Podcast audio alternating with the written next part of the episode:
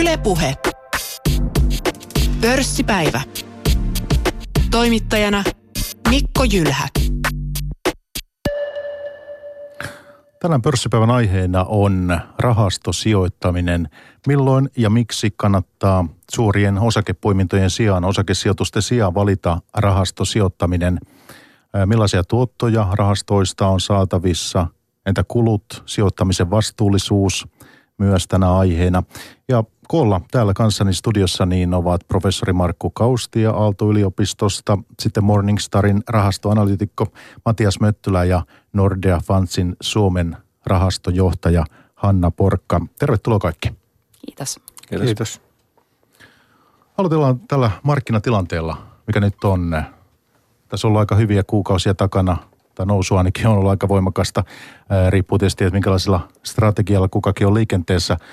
S&P 500 on noussut muun muassa yli 100 päivää, kunnes nyt tällä viikolla saatiin sitten ensimmäinen laskupäivä. Samaan aikaan lehdet on kirjoittanut, otsikoissa on ollut huolta tästä, että ollaanko jo niin kuin syklin loppuvaiheessa, ollaanko jo kuilun reunalla. Niin mikä on teidän arvio? Mitäs vaikka jos Matias aloittaa, niin, niin mikä on markkinatilanne? No sinänsä tuota, markkinakäänteen veikkaaminen, kuten tunnettua, on todella, todella haastavaa, mutta, mutta se on totta, että siitä paljon puhutaan, eikä syyttä, että varsinkin amerikkalaisten osakkeiden arvostukset on, on nousseet pitkään ja on, on verraten korkealla. Sitten sijoittajien kannattaa tietysti miettiä muitakin omaisuuslajeja. Niissähän tietysti koroissa me tiedetään, että me ollaan erittäin alhaisissa koroissa, jolloin koroissa suunta – voi olla hyvin pitkäänkin ylöspäin, mikä tietysti tekee korkosijoittajalle tuota tuottojen saamisen vaikeaksi. No mitä sä ajattelet tuosta S&P 500 pisteluvusta? Tässä ollaan liikuttu, liikuttu tota, yli 2300 pistettä parhaimmillaan. Tuota, mun ö, mielenkiintoinen itse asiassa kohdistuu ö, aivan, aivan toisiin asioihin kuin, kuin osakepistelukuihin ja, ja suosittelen sitä myös 99 prosentille sijoittajista. Eli, eli en itse niin kuin seuraa, seuraa niin kuin päivätasolla näitä sijoituksia, koska tuota, minusta sijoittaminen on pitkä, pitkäaikaista toimintaa ja yritän pitää, pitää nimenomaan etäisyyttä siihen, että, että se ei niin kuin pääsisi semmoinen pelot siitä, että tänään tapahtuu jotain, pääsisi vaikuttamaan omiin sijoituspäätöksiin. Okei, ja sitten Hanna ja Markku. No mä oon aika samoin linjoilla, mitä Matias jo sanoi, että, että arvostustasot ei ole tällä hetkellä ehkä poikkeuksellisen houkuttelevia, mutta yhtiöiden tulosnäkemät on kuitenkin edelleen hyvät. Ja vaihtoehtoja sitten muissa omaisuusluokissa, esimerkiksi korkopuolella, niin ei ole ihan hirveän houkuttelevia tähän osakesijoittamiseen nähden. Ja myös niin kuin Matias jo sanoi, että oikean ajoituksen löytäminen, että myisi omat sijoituksensa juuri kun osakekurssit on kaikista korkeimmalla tasolla, niin siinä ei suurin osa ammattisijoittajistakaan onnistu, niin sitä on ehkä turha pitää tavoitteena omalle sijoittamisellekaan. Ja Markku? Samoilla linjoilla. Ehkä mitä tuohon voisi lisätä, niin pari juttua.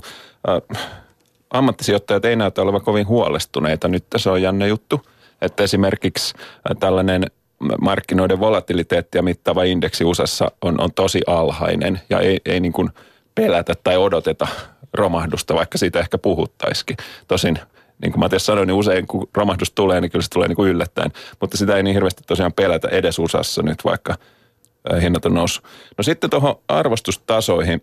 Sitä voi tietysti mitata monella eri tavalla – yksi mitä itse katson on tämmöinen hyvin pitkän aikavälin arvostustaso asia kuin osinkotuotto. Et Euroopassa osinkotuotot on edelleen melkein 4 prosenttia pörsseissä. Se on aika paljon, mikä tarkoittaa, että arvostustasot ei ole kauhean korkeat. Ja kyllähän siellä Helsingistä kiertoo kovempaa osinkotuottoa kuin neljä aika monestakin yhtiöstä. Joo, joo, että jos koko, koko pörssi olisi jotain, mitä, no Suomessa se on vähän alle Euroopan keskiarvo, mutta on aina se koko pörssin keskimääräinen indeksi ja sitten jos vielä valitsee osinkopapereita, niin pääsee ylöspäin siitä. Ihan totta. No nyt sitten, jos miettii tätä markkinatilannetta ja, ja potentiaalista rahastosijoittajaa, tosiaan rahastot tänään pörssipäivän teemana, ja kun tämä markkinatilanne on tämä ja arvostustasot on tämä, niin miten nyt sitten – jos joku vaikka tänään lähtisi, lähtisi tota rahastosijoittamiseen ää, siihen tota, sitä harrastamaan tekemään, niin esimerkiksi indeksisijoittaminen tässä markkinatilanteessa? Indeksisijoittaminen on ollut viime aikoina hyvin paljonkin tapetilla ja, ja indeksisijoittamisessa, kuten aktiivisessa sijoittamisessa, on monia hyviä elementtejä. Mutta sitten jos ajatellaan, että ollaan lähellä esimerkiksi osakemarkkinoiden huippuja, niin sijoittamalla indeksituotteeseen tulee automaattisesti sijoittaneeksi niihin yrityksiin, jotka on kaikista eniten noussut, koska niiden markkina-arvot eli niiden painot on useimmiten ne painavimmat tai suurimmat kyseisessä indeksissä. Et siinä taas saa sitä tavallaan riskiä, että jos uskoo kuplaan, niin sijoittamalla indeksituotteisiin, niin oma altistuminen sille on aika suuri. Ja se riskien hallinta sitä indeksituotteen kautta voi olla vaikeaa. Mitäs Matias? Joo, tästähän on, on hyvä esimerkki, että jos haluaa niin kuin todella räikeän esimerkin tästä indeksin, indeksin muuttumisesta katsoa, niin ottaa jostain 2000 helmikuulta indeksi, joka oli lähinnä näitä silloin aivan uskomattomissa arvostuksissa olevia IT, IT-yhtiöitä. Mutta, mutta että rahastoissa kyllä se, mitä olen itse niin kuin tutkinut rahastosijoittajien käyttäytymistä, niin ja, ja miten he niin kuin mahdollisesti tuhoavat tai pystyvät lisäämään juuri tällä markkinoiden ajatuksella sitä ö, omaa tuottoa, niin tyypillisesti niin kuin sijoitetaan liian usein niihin asioihin, jotka on nousseet. Ne, jotka on nousseet otsikoihin, ne, jotka vetoavat ja tullaan liian myöhään niin kuin mukaan. Eli, eli parempi on jollain tavalla yrittää ajallisesti hiljalleen hajauttaa tai koittaa miettiä, että mikä ei ole nyt noussut. Joo, ihan totta. Ja eikö tuo Japani, joka on sellainen raflava esimerkki sieltä, tota, siellä tämä indeksitasolla, jos on, on tota ollut, niin, niin siinähän on ollut pitkä suvanto. Japanissa itse asiassa korkosijoittaja saanut huomattavasti paljon parempaa tuottoa kuin osakesijoittaja, vaikka korot on ollut lähellä, noll, lähellä nollaa. Et se on, Japani on surullinen esimerkki, mitä tapahtuu, jos sijoittaa kuplan huipulla 80-luvun lopussa, niin vieläkään ei olisi saanut kiinni korkosijoittajaa. Mietitään tänään nyt sitten vaihtoehtoja, miten toimit tässä markkinatilanteessa rahastoissa. Ja sen kerro sinulle kuuntelija, joka on tullut tässä vähän niin kuin kesken mukaan, et päässyt ihan alusta, niin meillä on täällä professori Markku Kaustia Aalto-yliopistosta tuossa viimeksi äänessä ja sitten Morningstarin rahastoanalyytikko Matias Möttylä ja vielä Nordealta rahastojohtaja, Suomen rahastojohtaja Hanna Porkka. Ja nyt sitten niin voisitkin Hanna kertoa meille, että kun sulla on Nordeassa tietysti näköalapaikka sikäli, kun olette Suomen suurin näissä rahastohommissa, niin mihin suomalaiset ovat perinteisesti rahastoissa, niin, niin minkälaiset rahastot ovat kiinnostaneet? Suomalaisiin, suomalaisten sijoittaminen on muuttunut hyvin paljon viimeisen 15 vuoden aikana. Eli vielä 15 vuotta sitten ei hirveästi puhuttu hajauttamisen tulevista tuomista hyödyistä, vaan säästäminen oli pääasiallisesti tilille säästämistä tai sitten muutamien tuttujen kotimaisten nimien poimimista Helsingin pörssistä. Ja tuntuu, että viime vuosina entistä enemmän sijoittajat on kiinnittänyt huomiota tähän ainoaseen ilmaiseen, ilmaiseen lounaaseen, jota sanotaan, että on saatavilla rahoitusmarkkinoilla, eli hajauttamisen tuo, tuomiin hyötyihin. Ja tämän seurauksena erittäin suosittuja tuotteita on meidän päässä ollut nämä yhdistelmärahastot – jotka on siis lähtökohtaisesti erittäin hyvin hajautettuja sekä omaisuusluokkien välillä että maantieteellisesti. Ne on helppoja ja valmiita ratkaisuja semmoisille sijoittajille, jotka ei itse koe osaavansa tai halua seurata sijoitusmarkkinoita jatkuvasti. Niin tällaiset tuotteet ollaan koettu, että on ollut kiinnostavia ja tota, Yhdistelmärahastot. Yhdistelmärahastot, kyllä. Joo. No kuinka tuota, tuottoisia, mitä herrat osaa arvioida niistä, että tuota, minkälaisia – miten niin kuin Matias, sinä kun rankkaat näitä erilaisia rahastoja menestyjiä ja, ja sitten vähemmän, vähemmän menestyviä, niin mitäs niistä sanot? Joo, yhdistelmärahastot ähm, on, on tosiaan niin kuin myös ihan Euroopan laajuisestikin todella äh, niin kuin valtava äh, kasvualue. Ja, ja, ja siinä niin kuin yritetään sitten usein löytää vähän vaihtoehtoja esimerkiksi korkosijoitukselle, joita aiemmin ihmiset teki pankkitileille ja obligaatioihin. Ja Kyllähän näiden yhdistelmärahastojen niin kuin keskimääräiset tuotot, äm, plussallahan ne ovat, mutta tuota, niin kuin se on, sanotaan, että se on semmoinen niin kuin pakettiratkaisu, jossa sitten usein saa tuoton, joka alittaa sen, mitä, mitä jonkinlainen niille annettu vertailuindeksi olisi saanut. Eli siinä juuri näillä salkunhoitajilla on ihan niin kuin meillä, meillä muillakin, niin on vaikeaa niin kuin sillä ö, omaisuusluokasta toiseen vaihtamisella eli ajotuksella saada sitä lisätuottoa. Mutta itse ajattelen niin, että niissä yhdistelmärahastoissa ihmiselle, joka ei tiedä eikä seuraa markkinoita, niin on, on niin kuin hyviä puolia tästä tunnetusta alituotosta huolimatta. Eli ikään kuin parempi kuin ei mitään. Mä lisäsin tuohon, että niissä paras puoli tosiaan on tuo käytön helppous, mikä tuli esiin, mutta kauheasti muita hyviä puolia niissä ei olekaan. Että, että siinä, jos viitsii koota tämmöisen yhdistelmän kahdesta rahastosta, eli osakerahasto ja bondirahasto itse, niin sen saa paljon halvemmalla.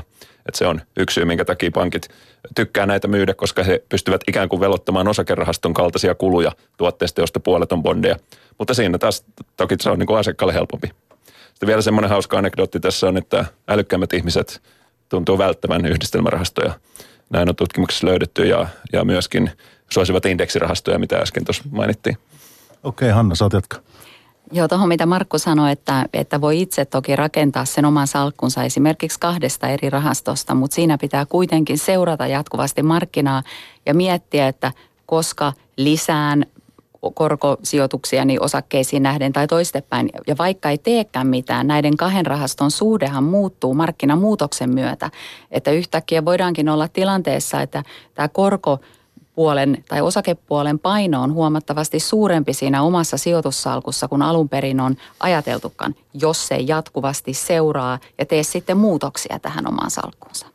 Ja niin kuin vielä Markku sanoi, että indeksituotteet on toki monille sijoittajille voi olla erittäin hyviä ja jos haluaa ja osaa itse rakennella, että mä vertaisin tätä esimerkiksi talon rakentamiseen, että toiset tekee sen mielellään itse alusta loppuun rakentaa ja toisille sopii paremmin avaimet käteen ratkaisu, että ostat valmiin talon tai käytetyn talon tai noin. Että kaikille ei sovi se, että itse rakennetaan. Asia juuri näin siltä osin, mitä tulee tähän käytön helppouteen. Se on just näin. Sen sijaan talo rakennetaan monesta komponentista, mutta tämmöinen yhdistelmärahasto voi rakentaa kahdesta komponentista, ettei se nyt vielä mitään rakettitiedettä ole. Ja kyllä asia just näin, että sitä täytyy tasapainottaa ja seurata, mutta kuinka usein? Tarviko päivittäin seurata, niin kuin pankit vähän antaa olettaa, kerran vuodessa riittää, salku vuosihuolto. Että ei se, haluan korostaa tässä, että edelleen se käytön helppous on ihan tärkeä pointti, mutta ei se nyt mitään rakettitiedettä kuitenkaan ole, jos näitä vähän kokoaa palasista näitä sijoituspolitiikkaa. Tuota, se, se on tietysti niin kuin yhdistelmärahastojen osalta ö, niin kuin hyvä kaikilla, kaikkien pitää mielessä ja, ja, ja, ja seurata ja muistaa, että nyt kun tästä mennään eteenpäin, niin on tullut jo esille, että korot on erittäin alhaiset ja niiden korkojen nousu trendi tarkoittaa sitä, että ikään kuin vasta sitten, kun me ollaan noustu sinne korko, pitkien korkoja sinne jonnekin huippulukemiin ja sieltä lähdetään tulee alas, niin sitten taas on niin kuin luvassa ö, hyviä korkotuottoja. No en, en mene sanomaan, että se just nyt ollaan tässä, tämä on nyt lopullisesti näin, mutta tämän suuntaisesti. Ja tämä tarkoittaa, että se korko puoli tai osuus siinä rahastossa, niin sen tuotto-odotus on nyt kyllä tota, on niin kuin verraten alhainen. Ja, ja, ja, ja tässä mielessä niin kuin sitten miettii, että mikä on sen, se palkkio versus se odotettu tuotto, niin varmasti tästä tullaan Suomessakin käydä, käymään monia keskusteluja, että, tota, että mihin, se, mihin se asettuu, koska rahastojen ö, niin kuin palkkiotasot niin kuin noin historiallisesti tai suuressa kuvassa on kuitenkin asettunut silloin, kun tuotot oli aika hyviä. No nyt sitten nämä indeksi, indeksisijoittaminen, indeksirahastot, nämä on Suomessa ollut julkisuudessa nyt viime aikoina jonkin verran, viime vuosinakin, mutta melko hitaasti tämä on ilmeisesti, kun ainakin kertoo, että mihin suomalaiset sijoittaa, niin yhdistelmärahastot, niin tämä on indeksi, indeksirahastot melko hitaasti kuitenkin kasvattanut suosiota. Mikä siinä on ollut, että se on kestänyt meillä näin pitkään, että onko se tämä, että pankit ei ole niitä tarjonnut, kulumielessä kiinnostavimpi ei ollut aktiiviset rahastot vai mikä? Mä näkisin, että, että USAssahan on indeksimarkkina ollut se, mitä mä nyt sanoisin, voimakkaimmin kasvava viime vuosina. Ja Eurooppa tulee kyllä perässä, mutta niputaan Suomen tähän Euroopan vauhtiin, että ei ole vaan vielä lyönyt täysin läpi tai ei ole ainakaan yhtä lujaa kuin mitä on USAssa. Finanssituotteethan yleensä keksitään USAssa ja kysyntä kasvaa siellä niin hyvässä kuin pahassakin. Tässä tapauksessa on hyvä innovaatio. Indeksirahasto keksittiin vuonna 1976, että ei ole mikään ihan uusi juttu, mutta joo, kyllä se näin on, että näissä tullaan vähän perässä. Siis indeksirahastot on lisääntynyt, niiden käyttö lisääntyy Euroopassa erityisesti niissä maissa, joissa sijoitusneuvonnan palkkioita on alettu erottaa tuotteiden palkkioista. Eli siinä, missä Suomessa on käytäntönä ja valtaosa Euroopan maista, että esimerkiksi rahaston palkkio sisältää sekä sen salkunhoidon palkkion että sen sijoitusneuvonnan ja jakelun palkkion. Ja nyt esimerkiksi Hollannissa ja Englannissa, niin kuin Yhdysvalloissakin, se neuvoja, neuvonnasta otetaan erillinen palkkio. Ja tällöin se neuvoja lähtee usein sitten miettimään, että okei, että minä haluan ehkä pitää sen oman palkkioni, jos hän on vaikka itsenäinen yrittäjä, mutta ehkä jos minä myyn – jos minä tarjoan sitten asiakkaalle nimenomaan näitä halvempia rahastoja, niin tämä kokonaispalkkio näyttää, ää, näyttää paremmalta. Tämä voi olla yksi syy siis, mutta että selkeästi Britanniassa ja Hollannissa, jossa tämmöinen regulaation muutos on tehty, niin siellä indeksirahastojen käyttö on, on nyt lisääntymässä.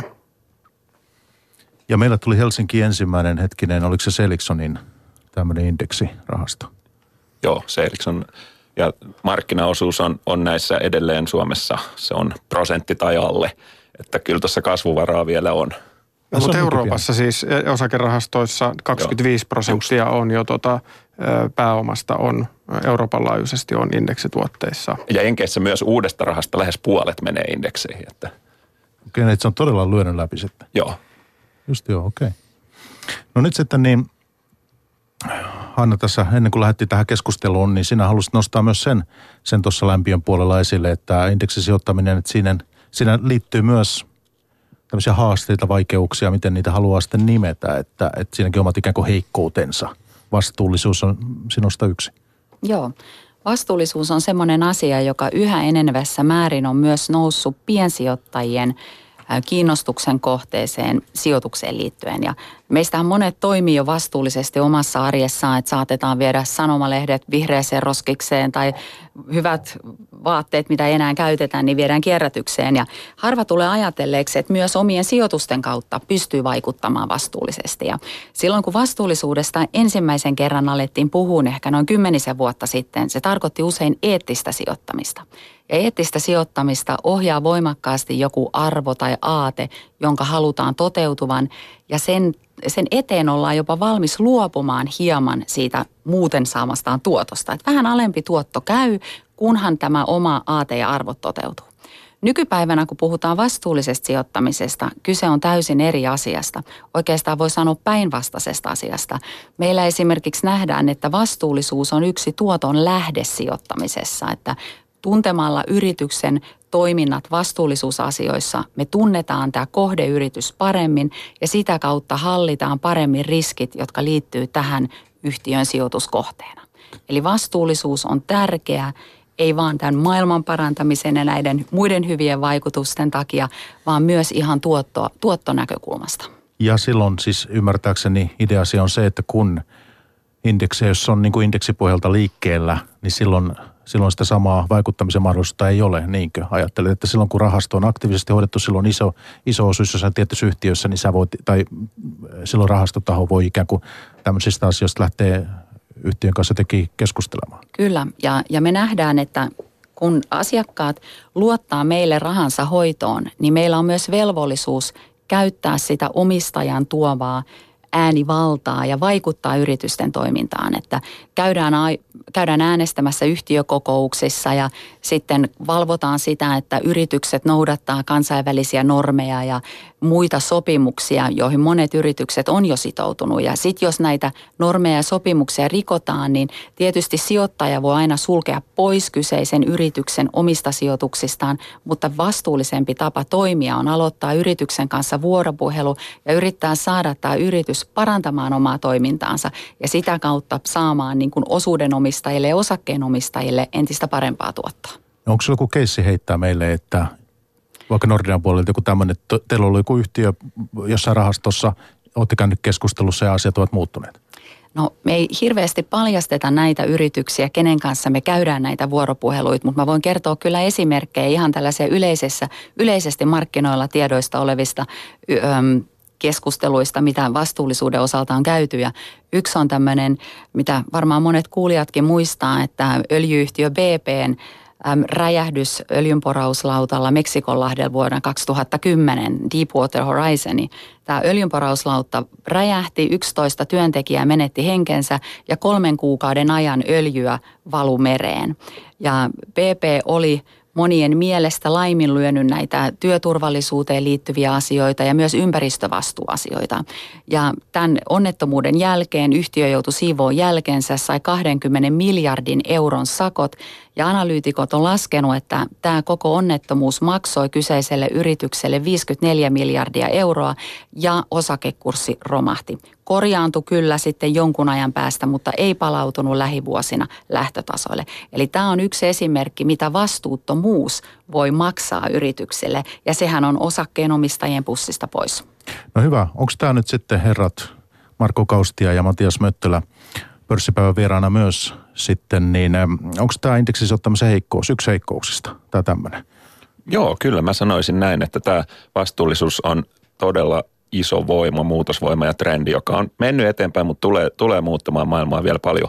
Ja kyllähän ensimmäinen ö, tyyli hoitaa, tehdä tämmöistä vastuullista sijoittamista voisi olla rankata joitakin firmoja salkusta pois. Indeksissä tosiaan on kaikki mukana, niin hyvässä kuin pahassa. Eli hajautus tulee olemaan maksimaalinen, mutta, äh, mutta sieltä voisi sitten jotain yrityksiä jättää poiskin. Toki tämmöisen, tämmöinen, niin kuin kutsutaan negatiivinen screeni, jätetään jotain pois, niin sitten voisi ajatella, että voisi laittaa jopa lisääkin sitten joihinkin firmoihin. Ja tässä on monenlaista tapaa tehdä tätä sijoittamista. Vastuullista sijoittamista tämä todella tulee varmaan muuttamaan myös sen tavan, miten yrityksiä analysoidaan. Uusia mittareita. Niin, pal- paljon erilaisia uusia mittareita, muitakin kuin näitä pelkästään niin kuin tuottoa katsovia asioita.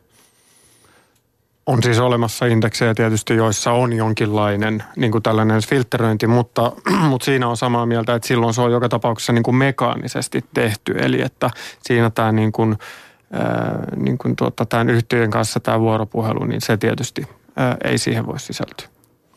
Ja sitten vielä haluaisin lisätä sen, että vastuullisuus yksin ei riitä tekemään yrityksestä kiinnostavaa sijoituskohdetta. Että tätä vastuullisuutta on aina tarkasteltava muun taloudellisen datan ja analyysin kanssa. Ja nämä kaksi asiaa yhdistettynä, niin uskoakseni on erittäin vahva analyysin pohja ja sijoituspäätöksen pohja. No nyt sitten pysytään tässä indeksihommassa vielä. Tähän on kuitenkin ollut, ollut meillä esillä julkisuudessa jonkun verran viime vuosina.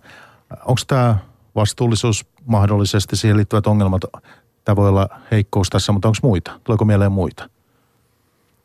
No siis mehän puhuttiin jo siitä, että jos puhutaan markkinapainoilla painotetusta indeksistä, niin silloin siinä on tällainen, tällainen ilmiö on, on, on siinä tyypillinen, eli että ne, jotka ovat nousseet eniten, niiden paino on noussut siinä indeksissä ja silloin on, niin kuin, on niin kuin vaara, että tuota, sieltä huipulta sitten tullaan tullaan voimakkaammin alas, mutta, mutta tota, en, en nyt pitä sitä, sitä, niin kuin, sitä valtavana. Et lähinnä mä sanoisin näin, että tässä indeksisijoittamisessakin kannattaa pitää niin kuin, ö, mielessä niin kuin terve järki. Ja siinä on, siinä on selkeästi ö, on, on semmoisia sijoittajia, piensijoittajia myös hyvin, hyvin paljon, jotka on ajattelevat, että kun mä nyt ostan näitä indeksirahastoja, eli usein näitä pörssinoteerattuja rahastoja, eli ETFiä, niin oli se kuinka – kuinka niin kuin tämmöinen erikoinen rahasto kuin joku Vietnam-rahasto tai joku tämmöinen, että kuhan se on indeksirahasto, niin silloin kyllä sen ostaminen, että se on jotenkin parempi, parempi päätös. Eli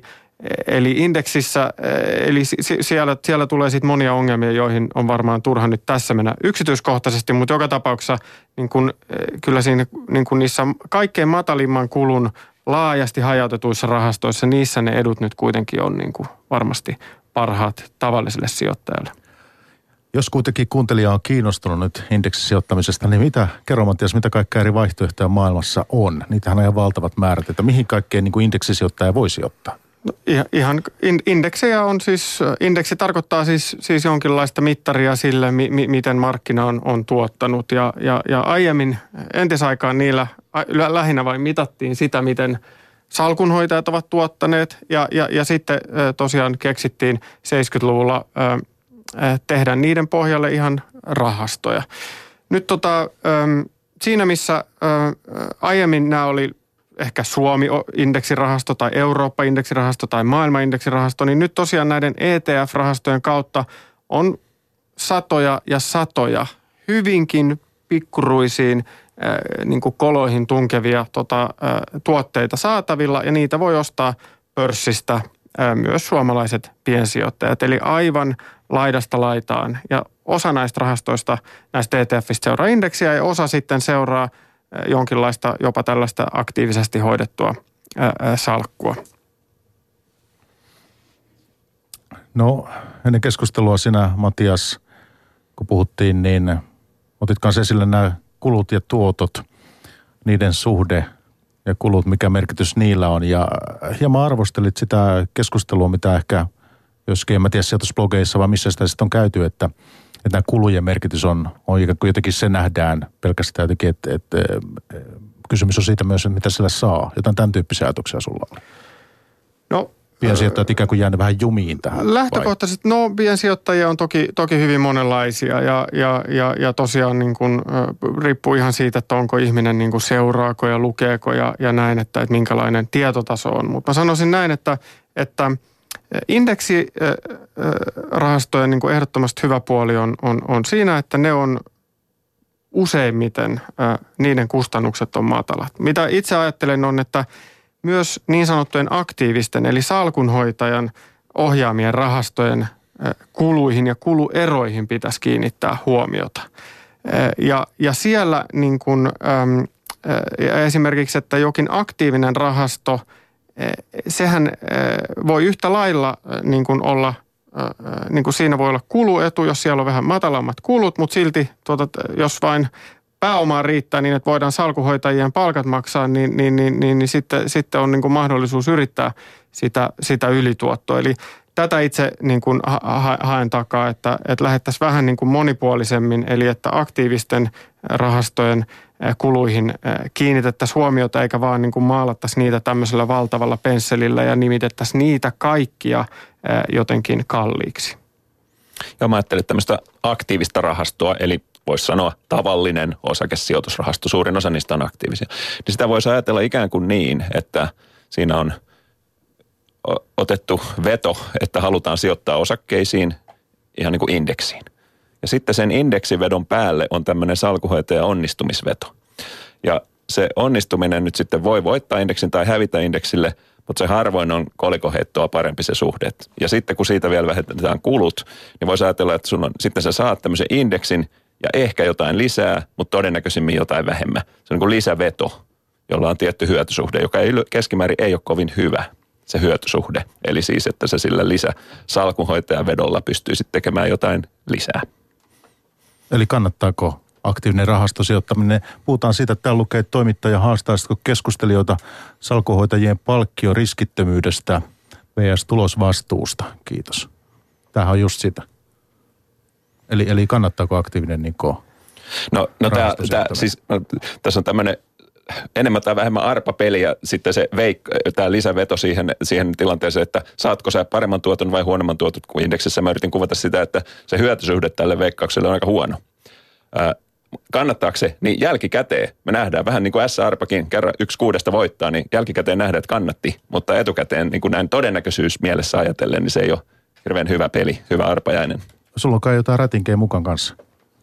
Niin, että joo, miten nämä niin kuin tilastollisesti menee nämä asiat. Joo, siis tätä keskustelua hämää paljon se, että jos sä otat jonkun vaikkapa vuoden pätkän, niin kyllä huomaat, että melkein puolet salkuhoitajista on voittanut indeksi. Mutta se ei välttämättä ole tapahtunut siksi, että he olisivat jotenkin tehnyt ovelia tai osaavia sijoituspäätöksiä, vaan ihan tuurilla vaan. Ja nyt akateemisessa kirjallisuudessa tätä aihetta on, on niin kuin tutkittu kymmeniä vuosia ja kyllä se konsensus vaan on niin, että näin niin kuin etukäteen todennäköisyys löytää sellainen salkuhoitaja, joka taidolla, siis ei tuurilla, vaan taidolla voittaa indeksin, niin se on hyvin pieni, ehkä alle prosentin chanssi. No, tuohon muutama pointsi. Yksi, yksi ensinnäkin, että se vertailuindeksihän ei ole realistinen vertailukohta siinä mielessä, että jos sun vaihtoehto on indeksirahasto, siinähän on joitakin kuluja.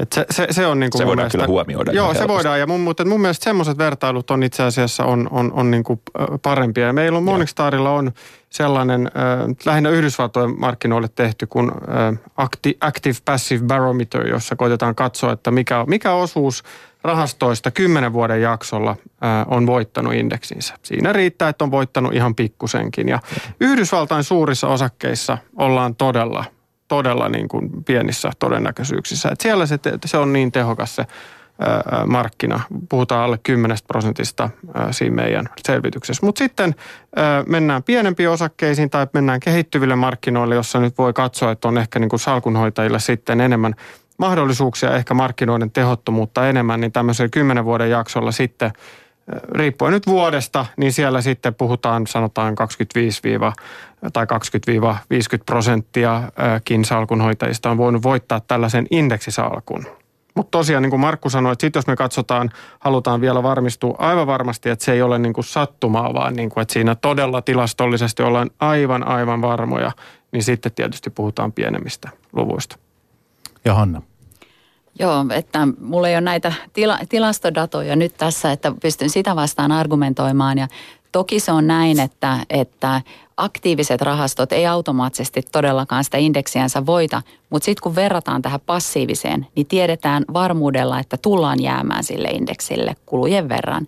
Ja sitten on, niin kuin Markku ja Matias sanoi, että löytyy niitä rahastoja, jotka voittaa sen oman indeksinsä ja siinä sitten tietysti piensijoittajalla on tiedä haasteet tai ehkä haasteellista löytää näitä varainhoitajia tai näitä rahastoita, jo, joissa on pystytty niin kuin demonstroimaan sellainen todennäköisyys, että saadaan indeksiä parempaa tuottoa. Ja siinähän esimerkiksi Morningstarin antamat tähdet rahastoille voi olla yksi indikaatio, mitä kannattaa katsoa, mutta mennyt tuottohan ei ole koskaan tae siitä tulevasta tuotosta. Mutta kyllä rahasto, joka on pystynyt viimeisen kymmenen vuoden aikana tuottamaan ylituottoa, niin se todennäköisyys, että se jatkossakin pystyy siihen, on jonkun verran suurempi kuin rahasto, joka ei ole koskaan pystynyt lyömään indeksiä.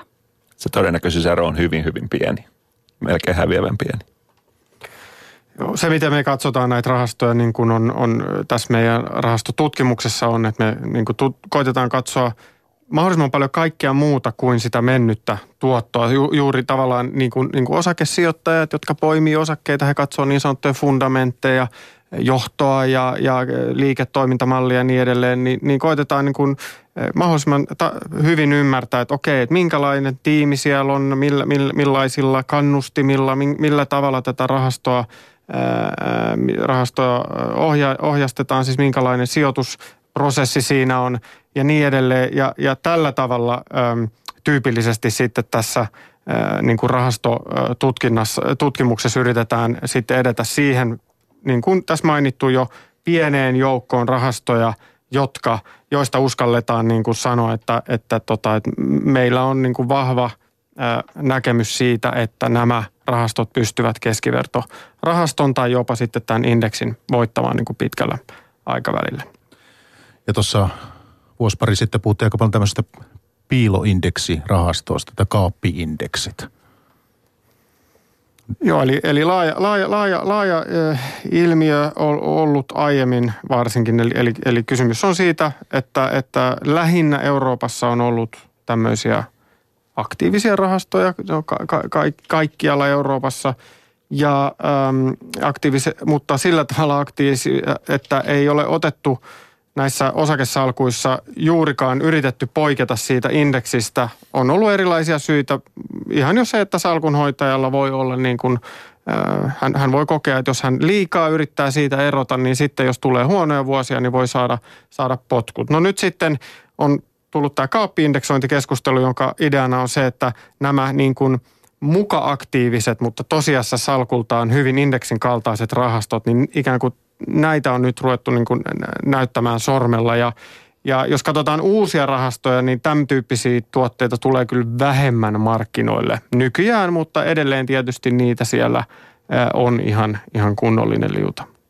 Mutta keskustelu on ikään kuin hieman auttanut tässä asiassa. Mutta Hanna. Joo.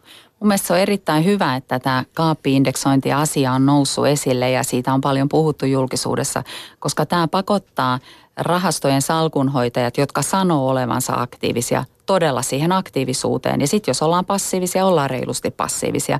Mutta se, että velotetaan aktiivisen rahastojen kuluja ja kuitenkaan ei hoideta rahastoa aktiivisesti, niin se ei ole tietystikään kenenkään edun mukaista. Samaa mieltä. Hei, jatketaan keskustelu pörssipäivä meillä menossa Yle puheessa. Markku Kaustia Aalto-yliopistosta, professori sieltä, Morningstarin rahastoanalyytikko Matias Möttölä ja sitten Nordea Fansin Suomen rahastojohtaja Hanna Porkka Koola.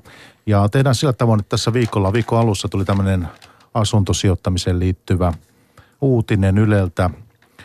Joidenkin asuntorahastojen markkinoinnissa on pyramidihuijauksen piirteitä, sanoo kehittämispäällikkö Ilkka Lehtinen tilastokeskuksesta. Ja tuota, hänen mielestä finanssivalvonnan pitäisi puuttua tilanteeseen. FIVA seuraa rahastoja, mutta ei paljasta, onko se joutunut puuttumaan asuntorahastojen markkinointiin. Ja tästä jatkaa Anna Karismo, tämä on maanantai juttu. Kuunnellaan tämä. Ylen kovatalous verkkohaastattelussa tänä aamuna vierailut tilastokeskuksen kehittämispäällikkö Ilkka Lehtinen arvostelee kovin sanoin joitakin asuntorahastoja. Lehtisen mielestä rahastot lupaavat liikaa, kun ne perustavat tuotto-odotuksensa asuntojen arvioituun hinnan nousuun. Asuntorahastojen suosio kasvaa piensijoittajien keskuudessa kaikista rahastosijoituksista nopeimmin. Se on tämmöinen pyramidihuijaus homma. Tällä hetkellä, kun ne lupaa tuottoa, niin tosiaan ne perustaa siihen, että saa asunnon arvo nousee. Se pitäisi olla enemmänkin sitten joku bonustuottona, jos myyntejä ja arvonnousua tapahtuu, mutta tällä hetkellä se on kyllä semmoinen, että mun mielestä ihan suoraan sanoen kyllä finanssivalvonnan pitäisi puuttua tähän asiaan. Sanoo Ilkka Lehtinen. Finanssivalvonta ei ota kantaa siihen, onko markkinoilla pyramidihuijareita tai siihen, onko se antanut asuntorahastoille huomautuksia. FIVA myöntää rahastojen toimiluvat ja seuraa sekä rahastonhoitajia että itse rahastojen toimintaa juuri riskien näkökulmasta. Näin markkinavalvoja Marko Hovi finanssivalvonnasta. Jatkuvasti me arvioimme niin asuntorahastojen kuin muidenkin rahastojen markkinointia. Täytyy myöskin muistaa, että rahastolta edellytetään ulkopuolisen kiinteistön arvioitsijan arviota tästä, tästä huoneistosta, asunnosta tai kiinteistöstä, joka tukee sitten sitä arvonlaskentaa. Asuntorahastot tyrmäävät ajatuksen, että ne eivät voisi laskea tuotto-odotuksiin mukaan arvioitua asuntojen hintojen nousua. Pörssiinkin listautunut Orava on yksi tunnetuimpia asuntorahastoja. Oravan toimitusjohtaja Pekka Peiponen sanoo rahaston toimivan kuten muutkin rahastot tuotto-odotuksessa mukana sen pohjalla on se vuokratuotto luonnollisesti. Kyllä. Mutta sen lisäksi niin kuin asuntosijoituksissa sanoisin, kuten kaikissa muissakin sijoituksissa, niin se mahdollinen arvonmuutos tulee huomioida. Ja, ja tähän toteaisin, että jos, jos tätä arvonmuutoskomponenttia ei, ei, me ei tehtäisi eikä asunto, muutkaan asuntoihin sijoittavasti, niin vastaavasti esimerkiksi sitten tavallisen osakerahaston osalta, niin, niin tuotto-odotus pitäisi sitten kai asettaa vain niiden salkussa olevien yhtiöiden osinkojen osa, suuruiseksi. Pekka Peiponen sanoo. Piensijoittaja voi siis nukkua yönsä hyvin niin kauan kuin asuntojen hinnat nousevat. Tuossa Anna Karismon juttu, maanantainen juttu. Markku Kaustia Halto-yliopistosta, professori sieltä. Miltä se toi kuulosti? Asuntorahastot sinällään on tosi hyvä juttu, että mahdollistaa just tämmöistä, mitä me kutsutaan omaisuuslajihajautukseksi myös piensijoittajille muihin omaisuusluokkiin, muitakin kuin osakkeita ja bondeja. Ja, eli tämä perusajatus on todella, todella hyvä. Tämmöistä pyramidihuijauksen maku mä en kyllä tässä yhtään näe. Pyramidihuijaus perustuu siihen, että uusilta sijoittajilta maksetaan vanhoille. Mutta sitten tämä tuotto-odotusasia, niin tämä on mun mielestä vähän, vähän ongelmallinen. Tässä menee ehkä pikkusen sekaisin nyt asiat. Et itse en Tämä on vähän, itse asiassa vähän pidempikin keskustelu, että katsotaan, jos palataan tähän tuotto-odotuspuoleen Okei, okay, mutta avaa nyt kuitenkin meille vähän sitä. Koetat, pystyt, pystyt sen lyhyesti avaamaan sitä? Koitetaan. Nythän tuotto-odotus muodostuu niin sanotusta yieldistä, mikä osakkeissa on osinko, ja asuntosijoittamisessa se olisi vuokratuotto. Ja sen lisäksi tulee kasvu. No mitä se kasvu voisi olla, niin sitä ei saisi suoraan arvioida hinnan nousuna. Se on hyvin spekulatiivinen elementti ja pitkällä aikavälillä asuntojen hintojen nousu ei oikein voi edes olla inflaatio kovempi. Tästä on paljon puhunut Robert Schiller, sen varaan ei hirveästi voi laskea. Näin ollen asuntosijoituksen tuotto-odotus on ihan järkevä arvioida oikeastaan vain vuokratuotto. Ja sitten mahdollinen vuokrojen kasvuvauhti.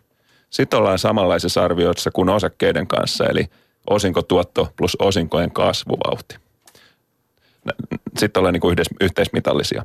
Ja taas vuokrojen kasvuvauhti. Vuokrathan on osa elinkustannuksia. Että ei vuokratkaan voi kasvaa inflaatiota nopeammin pitkällä aikavälillä. Siksi mun mielestä ihan realistinen vuokrojen kasvuvauhti olisi reaalikasvu nolla. Ja tämän kaiken seurauksena me palataan siihen, että reaalituotto-odotus voisi olla hyvinkin lähellä se vuokratuotto.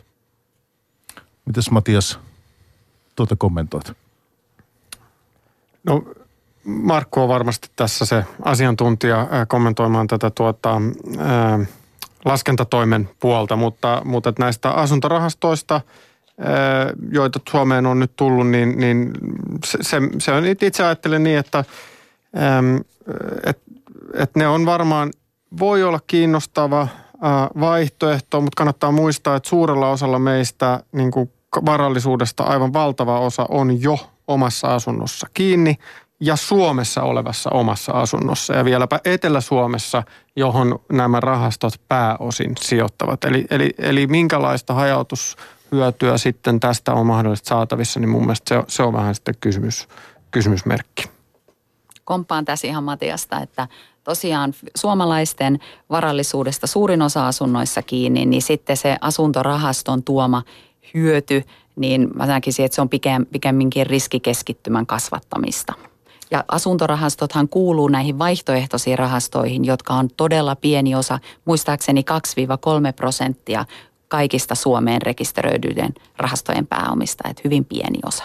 Joo, ja kyllä mä tuossa lisään vielä sen, että henkilölle, jolla on jo paljon varaa kiinni asunnossa, niin, niin tota, silloinhan se hajautus menisi vaan väärään suuntaan. Samaa mieltä. Mutta sitten taas, jos joku ajattelee, että haluaa asu, sijoitusasunnon hankkia, ja näitäkin on paljon, niin sellaiselle tämä voisi olla aika hyvä vaihtoehto tämä rahasto. Siinä tulee se hajautus. Selvä. Jatketaan eteenpäin tässä pörssipäivän keskustelussa. Mua kiinnostaisi tietää, tietää, jos ei joku halua tuohon asuntorahastoasiaan vielä jotakin lisätä, niin nyt sitten, miten rahastot käyttäytyy tällaisissa, meillä on viime aikoina ollut tietysti tätä nousua pörssissä aika paljon, hyviä vuosia takana, nousuvuosia monta. Entäs nyt sitten, kun tulee niitä turbulensseja, vaikka finanssikriisin kaltaisia pakkomyynnit? Miten sitä rahastosijoittaminen toimii silloin, että sieltä jos ihmiset lunastaa, niin se on pakko myydä? Eli tarkoitat, että jos ihmiset lunastaa rahastosta, niin salkunhoitajan on pakko myydä? Aivan näin. Joo, no se on, siitähän on, se riippuu todella paljon siitä, että mihin, mihin tämä rahasto sijoittaa, mutta että tuosta finanssikriisin ajaltahan muistetaan joitakin todella karuja tilanteita, varsinkin tuolta korkopuolelta, jossa markkinat menivät täysin sekaisin ja ainoastaan ne niin sanotut likvidit, eli tämmöiset niin kuin laajasti halutut tunnetut sijoitukset oli, oli mahdollista myydä joistakin salkuista. Ja silloin sinne sitten jäivät ne, jotka eivät ole likvidejä, joiden arvo – joko sitä ei pystytty määrittämään tai sitten se saattoi romahtaa. Eli, eli, eli joitakin korkorahastoja, joita oli paljon suomalaisten salkussa ja joita oli mainostettu hyvinkin vähäriskisiksi, niin saattoi tulla todella tuntuvia tappioita. Mutta että tämä on ääri, ääripää, mutta Venäjä, jotkut korkorahastot, ehkä jotkut tämmöiset eksoottiset, eksoottiset markkinat, ni, niillä voi, voi tämän tyyppisiä juttuja lähinnä tulla. Mutta voiko tällaisessa, Hanna, sä haluat lisätä tuohon jotain? Ja sen mä haluaisin vielä korostaa, että tämmöiset rahastojen pakkomyynnit, mitä tapahtui finanssikriisin aikaa, tämä on äärettömän harvinaisia, että tällaista tapahtuu. Ja siinä, mitä, mitä Matias just kuvasi, niin likviditeetti markkinoilta kuivu täysin. Edes Suomen valtion lainalle ei meinannut löytyä ostajaa. Ja se ei varmastikaan johtunut siitä, että ajateltiin, että Suomen valtio ei, ei maksa, olisi maksukykyinen, vaan se vaan kertoi siitä markkinahäiriöistä, että ei kerta kaikkisesti ei kukaan halunnut tehdä yhtikäs mitään. Ja tällaisia tapahtumia on hyvin, hyvin harvoin. Ja siitä on tietysti niin kuin rahastoyhtiöissä opittu, että näitäkin voi tapahtua, vaikka harvinaisia onkin. Ja likviditeettiriskiin kiinnitetään erittäin paljon huomiota. Sitä seurataan päivittäin ja tehdään erilaisia skenaarioita, että jos markkinoilla käy näin tai näin, niin miten se vaikuttaa markkin- tai rahaston likviditeettiin.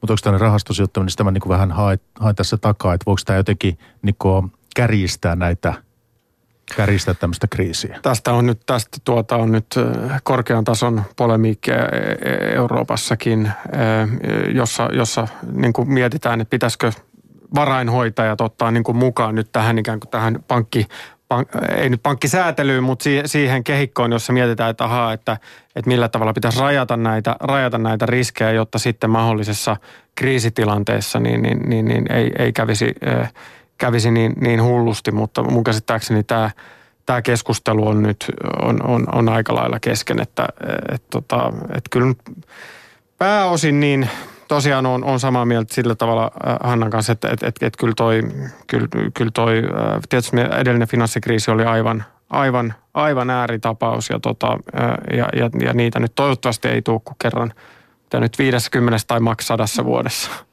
Siitä voi vielä lisätä sen, että rahastoyhtiöllähän on mahdollisuus rajoittaa rahasto, rahastojen lunastuksia, jos osuudenomistajien etu näin edellyttää. Eli meillä on mahdollisuus, oliko se jopa kaksi viikkoa viivästyttää näistä, näitä lunastuksia ja sitten finanssivalvonnan luvalla vielä pitempään, jos koetaan, että tämä on osuuden omistajien edun mukaista. Ja mä sanoisin, että tämä ei ole erityisesti niin kuin ainakaan tavallisten rahastojen ongelma, rahastojen, joilla ei itsellään ole velkaa. Mutta sitten kun on tämmöisiä vivutettuja velkaisia kohteita ja siellä vaikka olisi ihan hyvätkin sijoitukset taustalla, niin jos sitä rahaa pakenee, niin saattaa käydä sitten vaikka mitä. Tyypillisimmillähän tämä tilanne on ihan normaalisti pankeissa, että jos on talletuspako, pako, niin tota, siitä joutuu likviditeettiongelmiin. Että en näkisi, että rahastojen, normaali rahastojen kohdalla tämä olisi niin paha ongelma. Mutta kuitenkin vuosien varrella ja koko ajan rahastoja lopetetaan, niitä yhdistetään. Ja mä muistan jonkun tämmöisen Morningstarin artikkelin, toki se on jo muutaman vuoden takaa, mutta siinä näitä lukujakin eritelty.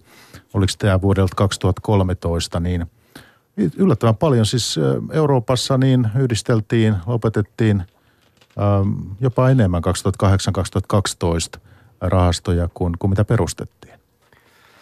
No, se on se on tota Euroopan, Euroopan rahastomarkkinoiden tämmöinen valitettava, valitettava piirre on se, että, että hyvin paljon perustetaan rahastoja uusiin tilanteisiin, trendeihin, joihin halutaan niin kuin kerätä, kerätä uutta pääomaa, ähm, kun taas sijoittajalle, niin kuin, niin kuin pitkäaikaiselle sijoittajalle, niin se rahasto pitäisi olla likimain ikiliikkuja. No mä tiedän, että näin ei käytännössä ole, vaan tietysti asiat, asiat muuttuu, mutta että mutta että enemmän niin kuin siihen, siihen suuntaan toivoisin, toivoisin että, että mentäisiin. esimerkiksi kun Morningstarin tähdissä rahastot putoaa alas, niin sitä on, on, on, on tämmöinen kummallinen ilmiö, kun että yhden tähden rahastoja yhtäkkiä alkaa, alkaa katoamaan ja yhdist, yhdistetään toisiin. Eli, eli, eli tämä on niin kuin jatkuvaa. Eihän siitä, siitä siis lähinnä se inhottava puoli on se, että jos olet ollut jossakin johonkin tiettyyn markkinaan sijoittavassa rahastossa, sanotaanko nyt vaikkapa Brasilian rahastossa,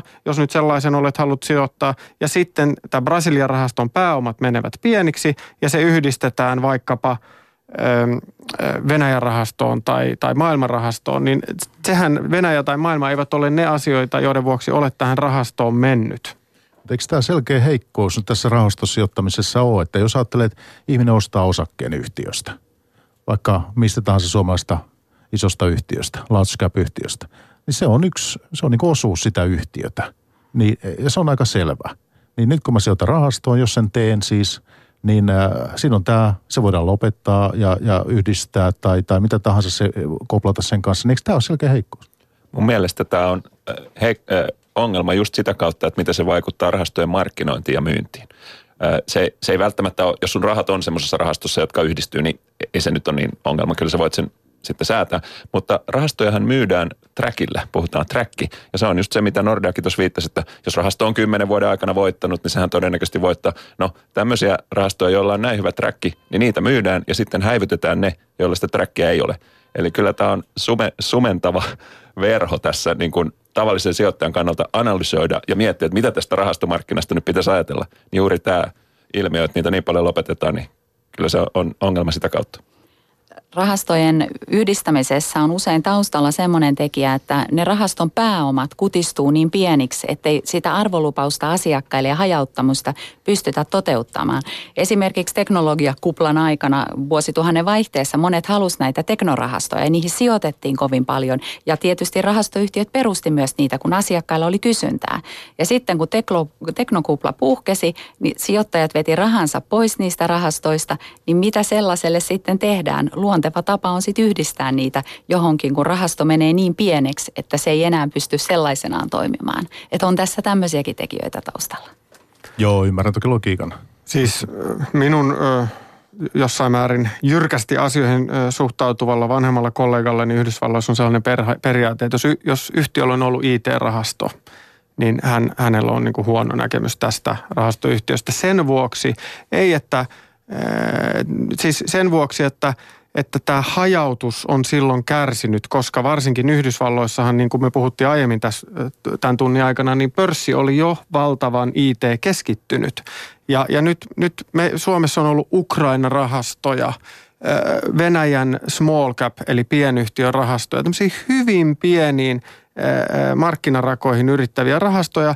Minun kysymykseni on, että kuinka moni piensijoittaja osaa näitä järkevästi käyttää?